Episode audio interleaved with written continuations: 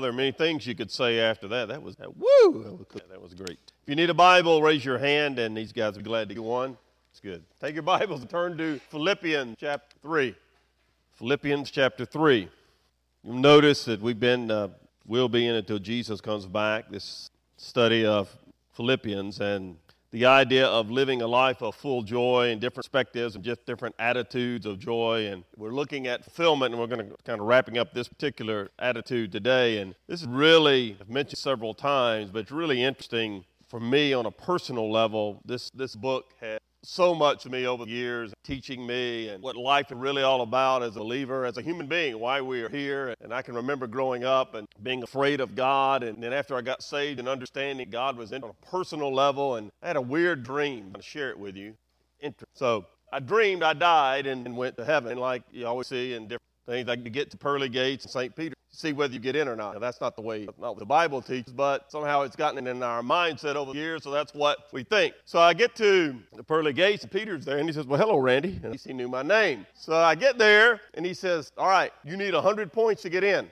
I said, all right, so tell me what you've done and we'll see if your points add up. Do you need 100 points to get in? I said, well, see. Gosh, I've been in the ministry for 30 years. That, has got to count for something. And he goes, no, not really. We've been watching. Not really. I said, well, I've been married to, to Mary for 41 years. Surely putting up with her got me to God. No, not really. Now, she got a lot of points, but you didn't. I said, look, I've, ru- I've worked with Russ Bingham. Got to give me points for that. Just didn't count. I, all those uh, for example, middle school kids. I started out working. Nobody likes middle school kids. Nobody's willing to work with them. I said, no, for that. I said, great. What, what am I going to do? I said, it's not for the grace of God. I don't get in. He goes, ah, you got points. You're in. You see, that's it.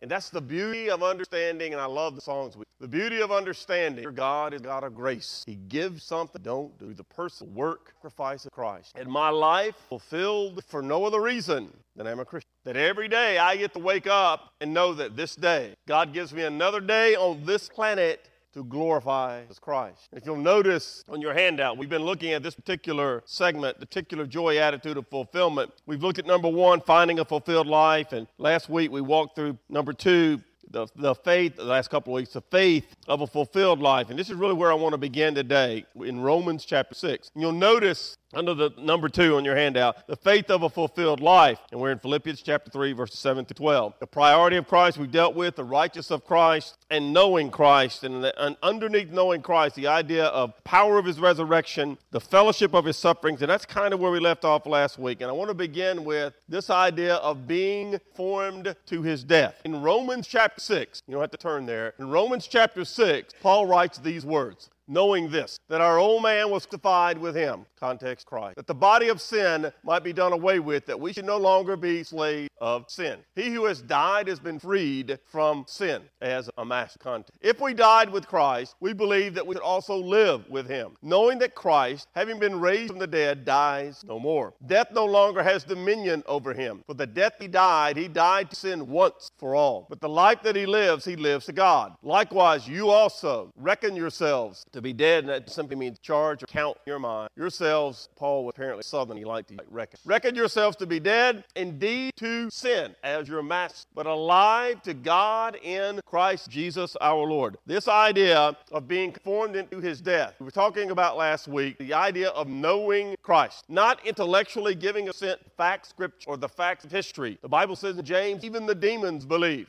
and tremble. They know when they encountered, you read through the gospel, the demons encountered Christ. They knew who they encountered, did they not? They knew that he's God. They knew. And they were terrified because they knew he was, but they didn't know him. Now, intellectually, I can read scripture, and a lot of people do, and I can, I can read history, and I can ascertain the facts about Bar Joseph of Nazareth, who lived and claimed to be Messiah. I can understand, I can read, I can internalize those facts and know them, articulate them. But the idea we began to talk about last week the knowledge of Christ, the idea that the power of his resurrection, that God saw there in Romans, God raised him from the dead. Just said, destroy this body, and in three days I will raise it up. He walked out of that tomb, and by so doing, we saw there in Romans, by so doing, he conquered sin, and death is brought by sin. So that it no longer has to be our master. It no longer has to have dominion over us. That through Christ, because he conquered death, he did the work that I cannot do. He paid the debt that I owe, that I could not pay. And so when I get to that gate, it's just grace of God. I know Jesus my I'm allowed in. Not the fact I've been married married 41 years. Not the fact I worked Russ Mingus. Not the fact I hung out with middle school. Not the fact I've been a preacher for 31 years. The fact Jesus paid my debt. Jesus saved. Jesus gave new life. The power of his resurrection. And so as we were talking about last week, and this idea of having a fulfilled life, the fellowship of his suffering. Yeah, whatever I go through in this earthly life is an opportunity to share what he went through. And no one, no one who's ever walked planet Earth suffered any more Jesus Christ. No one even approached suffering like he, both physically, mentally, emotionally, and understanding that he's taking our debt. This was God who never sinned, the perfect God man dying in our place for our sin. So, what I get to do and having a fulfilled life means that whatever I face, good or bad, we'll talk more about that in a moment, is an opportunity through that process, point to Christ, how I face tragedy, how I did, how I face and deal with. For example, let's say tomorrow I inherit a million dollars. We can let's stop and pray that happens. Let's say that happens. That tomorrow, out of the blue somewhere, I don't have any rich relatives that I know of, but who knows? Somebody just says, Here, here's you had a rich uncle that passed away a million dollars. Change me? I hope not. I hope what it would do is give me more resources to glorify Jesus. I hope. But the Bible says the love of money is the root of all kinds of evil. Go around this right now, and I guarantee you a number of people that can share or relate. Because it does. It can. So every moment, Lord, how do you want? Lord, that, that I really struggle with work. How can I point? How can I show them? There's a great book out right now, and I'm it's called The Fifth Gospel. You get a chance to get it, not the long. But the Fifth Gospel, talking about, about getting in how many gospels are there in the Bible? Quick. That's why you have Matthew, Mark, Luke, John, and the fifth gospel is you. And the great quote is many people know Matthew, Mark, and John, may not ever read them, read you. So every day is an opportunity for me to share the good the gospel of Jesus Christ, being conformed to his death. Now here's the idea from what we just read in Romans. Jesus died and he conquered sin and death. He reaches down and he redeems me and he gives me eternal life. So death, Paul writes in 1 Corinthians, has no sting in my life. The grave is not an issue for me. The Solomon wrote in Ecclesiastes that the day I die is the best day of my life. I go home. God says in His Word, as our Father, again, not just God who is out there, but my Father says, precious, precious in my dad's sight. Those who know Him, those who are born again, we call ourselves Christian. In God's eyes, it's a precious moment when I pass away, go home. That's why, let me say me time, every funeral you have hope and being conformed to his death, I died, sin as my master. It's no longer the one who runs. Jesus is my master. He conquered sin and death. Sin still around. I still have a propensity to sin, and at times I do. The beauty of Christ is He's forgiven. And when you understand Scripture, motivate you to say, wow, what a privilege. That's why every time I that despite the fact I let God down on a regular basis, He says, word, I forgive. Remember them no and I remove them as far as from west. Quit bringing them up. I've forgotten. What does Satan want to do? And by the way, this in a very sense, I want to, particularly yesterday, last night, Mary kept asking me what was wrong, and I didn't know how to tell her. In my prayer life, after the last night, I kept coming back to the idea that I'm not worthy. I'm not worthy. I kept having to pull my Bible out, and God reminding, I've called you, I saved, put you. Now you go do what I tell you. Nobody's worthy. For all of sin, all. The guy that we're reading about in Philippians in a moment, Saul of Tarsus, was the number one enemy of Christ and his, and he became the guy who became the leader, the apostle, the one who took the gospel to Europe, our ancestor. He was the one. The church never would have chosen him for, never would have called him to be their apostle. Jesus, I'm not worthy, neither are you. Follow me. Think about the last night Jesus gets those 11 guys in the room. He tells them, I'm going away over and over. I'm going away, I'm going away, I'm going away. I need you to love each other, wash your feet. I need to go out and do the comforter. And then within a few hours, Peter say, I had never heard of him. I don't know him. By God, I don't know him. But Jesus didn't give up on him. Comes back to Peter, short weeks, feed my sheep. You love me, you love me, you love me, feed my sheep, my sheep, my sheep. So every day, despite the fact I'm not worthy, every day, God said, Get up, get out. I'm putting you out. It's a high calling to be. Sin is not my master, Jesus. Now look at verse 11 of chapter 3. The motivation of Christ. Verse 11. To have this fulfilled life. An incredible passage begins right here. If by any means I, Paul, may attain to the resurrection from the dead, not that I have already attained or am already perfected, but I press on, that I may lay hold of that for which Christ Jesus has also laid hold of me. He says, if by any means, in other words, in order that I may attain or arrive at knowledge that we've been talking about. It's a lifelong process. Here's what he's about to articulate, and it is incredible. And that's really how this happened in my prayer life over the last few days, but really all week. That I need to have that sense and understanding of humility for God. That I'm unworthy, yet He calls me anyway. He says, Now I need, I'm going to use you. I'm going to work through you. You're my child. You're my priest. Every believer, priest unto others. We take God, we take gospel, pray to the Lord. We represent the Lord to our world. Our motivation is I want to grasp more firmly what Jesus grasped me for. So Paul says, I haven't arrived yet. I love that. Now we're talking about the Apostle Paul who writes what we're about to read and what he's saying. The, other than Jesus Christ, the most mature,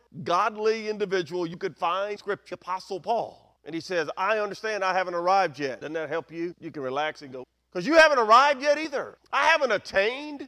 I'm in the process. And my goal, my motivation is I want to, the process, continue to grasp more of the rope as wants to grasp and be more mature, be more what he wants to be. Don't, in your life, the believer, don't ever be satisfied.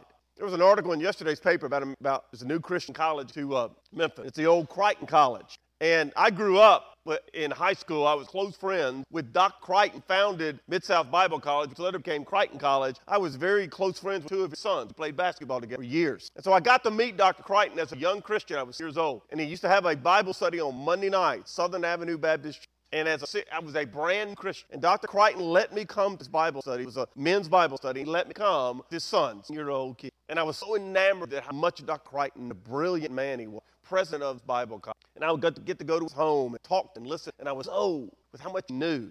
And I, and I told him that day. He said, Randy, look gravelly. He said, Randy, look at me. And I'm like, yes, sir. This was the man, I mean, I, and again, I'm a young Christian. And I learned right, and I thought, there's no hope for me. If Dr. Crichton is like that, well, what I learned was if Dr. Crichton whom I admired, and later on I saw the same thing for years, and I got to meet, and I got this one night. He's 10 years old, still in the ministry. And I love this Wayne Barber so much, the style and how I lay it. And this night we got the and Scott Jones, and we got to go here. Just an old country boy, loves Jesus. This was about, he was about the age that I am now. And he's up there preaching Galatians. He starts crying. Said, I don't know how much the Lord will let me what I do. I want, I want.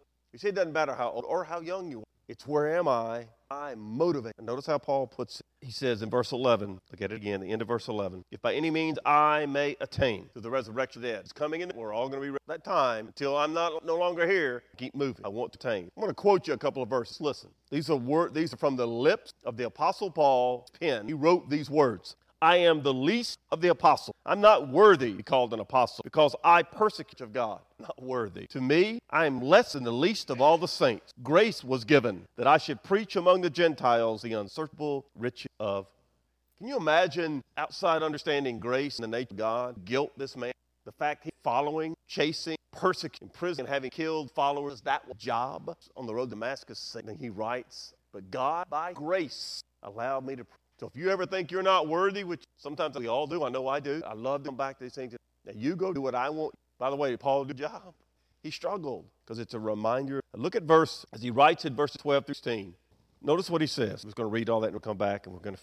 Verse 13, brethren, I do not count myself to have apprehended. In other words, I haven't arrived yet. He's already said it twice. But notice, it's one of my favorite verses in the Bible. And I think maybe uh, if you, if you write in your Bible, maybe either highlight this little phrase, never forget it. One thing I do single minded focus. One thing I do, forgetting those things which are behind and reaching forward to those things which are ahead. Um, remember, what had been behind Saul of Tarsus? It'd been, he'd been rough, a Christian follower. He had been their number one enemy. Said, I got to forget that. I got to put it behind me. Come back to that in a moment. And I've got to notice what I've got to do. Single minded focus. One thing I do, I've got to forget what's behind and I've got to reach forward to what's ahead. I press toward the goal for the prize of the upward call of God in Christ Jesus. Therefore, let us, as many of us as are mature, in other words, you're not satisfied, growing in your faith, have this mindset. And if anything you think otherwise, God will reveal this to you. Nevertheless, to the degree that we have already attained, let us walk by the same rule, let us be of the same mind. We're going to deal with verses 15 and 16 in another sermon starting next week. So I want to focus on 12, 13, and 14. Not that I've already attained, I've already perfected verse 12. I haven't arrived, I'm not I'm not sure enough, but notice the focus, the focus of a fulfilled life. He says, and I want you to understand this metaphor. It really helps. He uses it 1 Corinthians, it here, he uses Timothy, and it's the focus of running a race. Running a race at the Greek games. And here's the idea. If, and I never ran track, but I watch people run. That's like today. I don't exercise, I watch other people. You know, it's a lot easier, I've discovered. So if you're running a race, and I had a, a dear friend that ran track in college, watching, and but here's the idea. And I was thinking about, I was watching, uh, thinking about Michael Phelps, talented. And your focus has to be, if you're running a race, if you're looking over here, or you're looking over here, or God forbid, you turn around and do this, what's going to happen to you? You're probably not winning that race. Why? Let your focus drift. One thing I do. If I'm running a race, I focus on my lane and the finish line. My lane and the finish line. Another place the Bible says in the race. You know, again, if you ever run track, put the starting line and the finish line, same line. Jesus puts you in the race, and then when you get to the end, who's waiting on you? Remember we talked about it earlier. Precious side of the Lord is death. The one says, "Well done, good and faithful servant. Come on home." He puts you in the race, the author, and he's waiting for. You. Paul says, "One thing I do," and notice how he puts it. Very important. Verse 13. You have to forget the past forgetting those things are behind reaching forward, reaching forward. Here's the idea of reaching forward. If you're running a relay race, you're carrying a baton, you're going to pass it. If you're running a race, you get to the end and they've got the tape up. What do you do right at the very end so you could, you could bust the tape before the other guy? You do what? You lunge forward. That's the idea in Greek. You run the race, single minded focus. You forget the past, you forget it, and you reach forward. And let me share something really important this idea for the past. This includes past successes as well as past. Paul had a lot of past failures. Remember earlier we talked about he listed resume, how he looked at how he was as a, and then once he all that as a pile of manure, you forget past. Let me tell you why you have to get both past success. Failures. The failures we talked about. God says, I remember no more. Sins are forgiven. Don't let someone beat you up over something you did that's wrong. This is already forgiven. You've handled it, you and God, and you've hurt somebody else. You've handled it. It's done. It's over with. You go forward. But also past successes. You have to be very careful that you say, well, I was really good. I'll give you an example. I've been working it 30 years. 30 years, a long time. When I came to the church, we are meeting in a rent building in Raleigh, stage in Austin Peay, the top of the hill in Rock and Roll. Some of you may remember that. We were right there. And you know, I came to work for him, and, and I was there about a, I started on April 1st. And June 1st, we moved into the buildings now there at, at um, Yale and Bartlett Boulevard. And all we had, we had a gymnasium, some rooms right above the gymnasium. That's all we had when we started on Bartlett. And we had worship gymnasium. We would bring chairs in and carpet. Had a nice stage, really cool. It worked out fine. When we left, the Sunday we left, and on the staff was me, Brother John, had just hired in Kaler. And we left stage in Austin Peay, and our first Sunday was like in June. I had April, May. Now, first Sunday in June, we had about 200 people at Yale, uh, uh, stage Austin Peay. Our first Sunday at Yale and Bartlett Boulevard, we had 100, and it never went backwards. Now, I'm not saying that because of the impressive number. What I'm saying is, me, Brother, John, anything else that had to be done. And, and, you know what? That was cool. But suddenly, uh, we're just overwhelmed. Thank God Jim Kaler was there to the children because I don't know what I would have. But we're suddenly overwhelmed with body everywhere.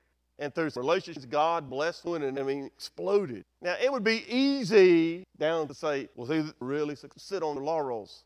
It's not about numbers go up, let's go down. Are you faithful? Forget, forget past. Learn from it, relish it, but don't live there. Even as an old man, I now qualify as one of my granddaughters. Even as an old man, my focus every day has to be, all right, Lord, right now, right now, what do you want me today? And going forward, how can I be more effective? Dr. Crichton's voice. You forget the past, you face present. You face the present. And here's how you face the reality that Jesus died on the cross for your sin. He was buried. He rose again. He rose again. He conquered for you. If you're born again, death is no longer an issue. Sin is in your life. Your master you're going to follow, or your old master who's when you mess up, by the way, how many of you have sinned? This, a few of you haven't. I'd, I'd like to see you afterwards. I'd like to know how you did. Actually, if you made it today, I'd like to know. You're not perfect. You will let the Lord down. You face it. You deal with it. Say, confess it. That simply means agree because He already knows, by the way. He's omniscient. You agree. And if you've offended someone in that sin, you deal with them. You ask for forgiveness. You repent. Get up and you face the present. You're not perfect. And nobody is except whom? Not the, the guy your wife was supposed to. You face the present to glorify Him. And you go forward for the you run your race. Whatever lane God put you in, you run it. Single minded focus, lunging forward, prize. The prize already yours. You got it in, it's yours. You'll get some awards for what you're going to give us back to Him. You're lunge forward. You want to finish your race well. Jesus to welcome you at you face present, you reach forward for the prize. Now look at verse 13 one more time. I do not count myself to have apprehended. You're not perfect. You haven't arrived. One thing I do, forgetting those things which are behind, reach forward to those things which are ahead. Now notice verse 14. I press toward the goal for the prize of the upcall of God in Christ Jesus. Simon Peter put it this way And the idea here is being focused. Focus. Paul, all down through. Please, if, if you miss everything else I say today, please get this. When God reached down and saved you, he put you in the game, you are just significant to him Apostle Paul, as Simon Peter. Just because you don't have a title, just because you realize you're not perfect, he just said, I know I haven't arrived. I'm still running, I'm still reaching. Read over in Romans 7, he talks about struggling sin. He wasn't perfect, and neither are you, but don't ever give up. Simon Peter put it this way, and I'm, I'm paraphrasing. God has given you like precious faith with us. And us is the phrase, and that's not a paraphrase. Like precious faith. I was sharing with my class, maybe think about it, and it would be helpful to you. In the Garden of Eden, the Bible says God walked with the of the garden. God spoke to Moses in the burning that I am. That I am Yahweh, I've always been. Nobody created me. And he goes on, Habakkuk says, Oh Lord my God, and God is one who created everything. That's just my God. You realize that's who you're the same God that walked in the Garden of Eden, the same God that spoke to Moses, the same God who spoke to Noah, the same God who, who dealt with Abraham, to Abraham, the same God that taught the day. That's God. My, my, person, possessive pronoun, yours. When you read the Bible, that's your dad. Pay attention. Pay attention. That dad, your God, is the omnipotent universe, the only self-existent thing ever been, Heavenly Father. First Timothy, Paul writes these I thank Christ Jesus our Lord who has enabled me because he counted me faithful, putting me into ministry. Although I was formerly blessed, a persecuted man, but I obtained mercy because I did ignorant unbelief. He wasn't saved. And the grace of our Lord Jesus was exceedingly abundant. Faith, love, which are in Christ Jesus is a faith saying and worthy of all acceptance. Christ Jesus came into the world to save sinners, of whom I am. Do you see that? I am among sinners. However, for this reason I obtained mercy that in me first Christ might all along a pattern to those going to believe on him for everlasting life. You know what he's saying there? He used terms that we might use today. You know what he's saying? If he can save me, he can save anybody. And if he's chosen to save me, I don't care how bad you are, he can save you. It's all about perspective. I want to share a true story with you and then we pray. There was a gentleman died. He was 93 years old. He died in 1970, October 1970. Early in his life, this man had amassed a fortune of like $47 million. He was 93 when he died, so it would have been early, a lot of money, early in the 20th century. And the bankers that he trusted stole all of his money, million dollars. He was in complete despair. He suffered a mental and physical breakdown, and he ended up in a sanitarium, Battle Mission, for about 10 years. He tried to commit suicide on a number of occasions while he was there. The last time he tried, he stole a bunch of pills from other people it did not work. Said in the process of that, he remembered these words from his mother from years before. His mother said to Jimmy, when everything goes wrong and all seems hopeless, don't ever forget, God will take care. He said right then and there, he said miraculously the next day, the people in the center, I don't know what's happened, no longer needs to be set free from the sanitarium. He had no medicine, no symptoms of his psychotic condition, and he went to the banker who had stolen all of his money from him, his $47 million. He said, quote, I have no ill will towards you, and I forgive you. And the bitterness that almost broke me, it's all gone. He went back in this world, he couped, lost another 47. And toward the end of his life, he said this My eyesight is greatly impaired, death, but my vision greater. Many of you shop at this or have over the tomorrow, single minded folk. Lord, we do thank you that Jesus Christ died, rose again, conquered sin and death. So it is not half the problem. Lord, I pray for those of us who are saved, who are born again, that we would have the attitude that Christ had. Just go out, love people, do what's right.